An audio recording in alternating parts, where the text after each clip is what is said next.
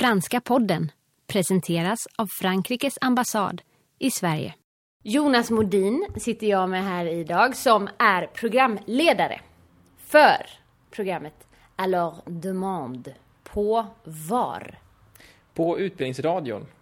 Och vem är Jonas Modin?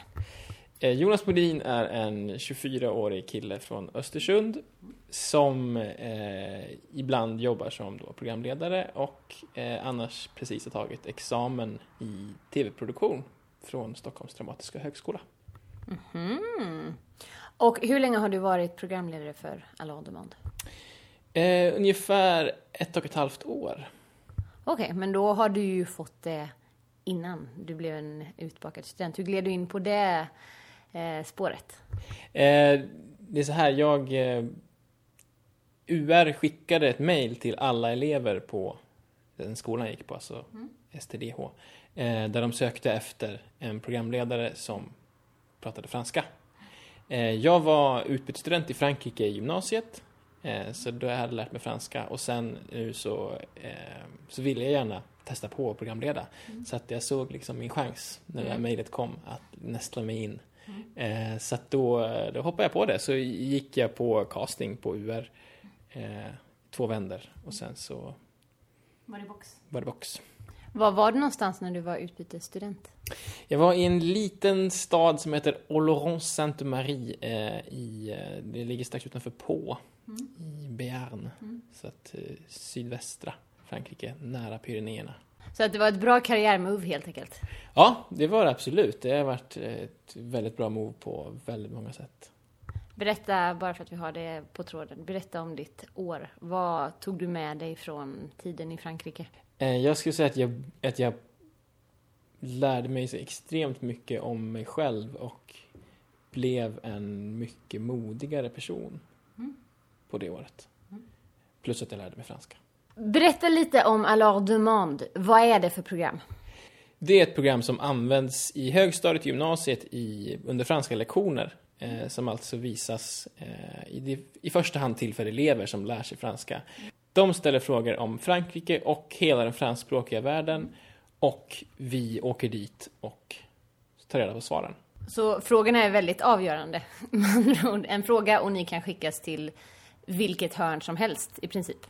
Absolut. Eh, så så ehm, kanske det inte alltid riktigt går till. Men, men eh, utan vi, eh, vi försöker ju, vi har ju vissa begränsningar i, liksom, i redaktionen vad vi kan, eh, kan hitta på. Men, men eh, vi, ofta så liksom slänger vi ut frågor till skolor. Så här, mm. vad, vad vill ni veta om det här landet? Mm. Om vi vet att vi har jättebra möjlighet att åka till till exempel Tunisien som vi har åkt till. Mm. Så frågar vi, vad undrar ni om Tunisien? Mm. Och så får vi, och då kan vi se där, men vi har jättemycket frågor om deras religion och så har vi jättemycket frågor om den arabiska våren och sådär. Så då mm. siktar vi in oss på det. Mm. Och sådär. Sen ja. gäller det att man del, en, en del av programmet är ju bara att svara på frågorna. Mm. Det är helt enkelt enkäter på stan där vi ställer en fråga och får ett svar. Mm. Eh, men sen gör vi fördjupande reportage mm. för att det liksom ska bli lite mer levande och kul att titta på. Mm. Berätta om din coolaste resa då. Ja, det var nog... Eh, vi åkte till eh, Ile de la Réunion mm. här i, jag tror det var februari.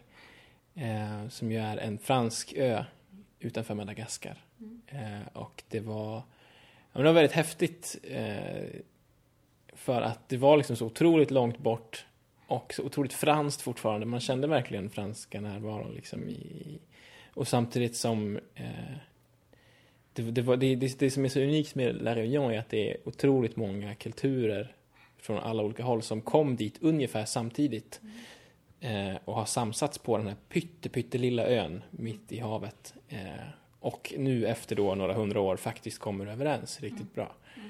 Det, det inger väl lite hopp om att det går att samsas mm. fastän man tycker olika. Så om jag förstår det rätt är franskan centralpunkten i programmet? Helt enkelt. Det, ni beger dit man pratar franska eller ska det ändå vara Frankrike som är centralpunkten? Programmet handlar bara om länder där man pratar franska. Eh, så att det, det har varit Tunisien och Frankrike och då Ile de la Réunion som är någon slags gränsland ändå, även om det officiellt tillhör Frankrike. Så. Mm. Vilken bild då vill programmet förmedla av den franskspråkiga världen? Vi har väl inte bestämt exakt vilken bild det ska bli, eh, men vi är ju väldigt intresserade av att alltså visa på det som inte är det stereotypa mm. och liksom ta fram något som man inte visste. Mm. Men det är också kul såklart att bekräfta stereotyper. Alltså mm. så här att ja, de äter faktiskt baguette varenda dag till alla måltider. Det är ju roligt att det stämmer. Mm. Och, men syftet med programmet är ju mycket att få, alltså få ungdomar att bli sugna på att eller förstå att det finns en poäng i att lära sig franska. Mm. För att alla de här ställena kan man åka till och mm. prata franska. Ja, nej men det, det, är ju, det är ju en realia kurs som man ska lära sig mm. om landet och bli nyfiken på landet snarare än att man ska lära sig fler verb mm. eller böjningsformer. Liksom. Mm, mm.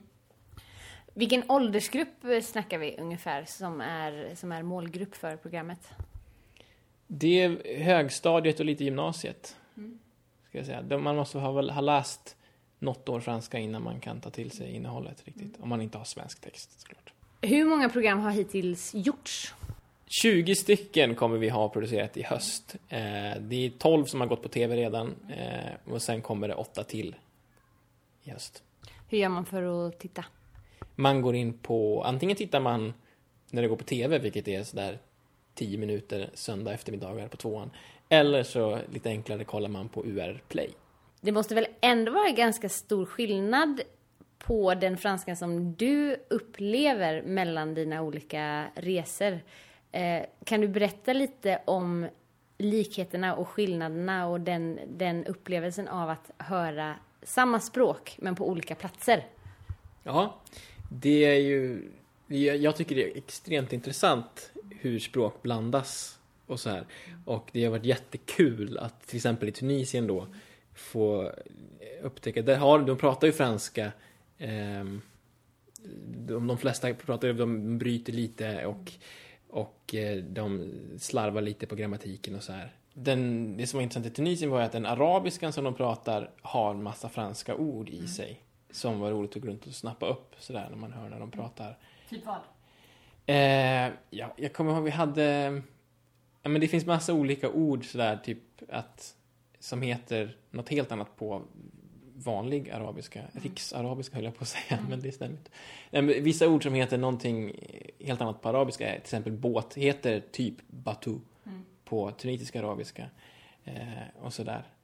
Um, det blir en blandning helt enkelt, de smyger in, smyger in ord i sitt andra språk. Ja men precis, det blir så att man de ja, lånar in lite, lite ord och, och sådär. Så att det, man lyssnar på arabiskan så fattar man ingenting och så blinkar det till så mm hör man någonting och sen så fortsätter det. Mm. Eh, och, och, samma sak på uh, Ile de la Réunion så är det ju en, du pratar om ett blandspråk där som är en blandning av en herrans massa olika språk. Men bland annat franskan. Eller ganska mycket franskan, basen är med franskan. Mm. Och där kunde man också gå och försöka lyssna och förstå. Sista frågan. Enligt dig, hur upptäcker man Frankrike? Jag tycker att jag själv gjorde det på ett ganska bra sätt. Jag var ju bara på ett enda ställe. Jag har bara sett absolut sydligaste delen av Frankrike. Men jag känner ändå att jag förstår hela landet för att jag gick på en skola och bodde i en familj. Åk på utbytesår, skulle jag säga.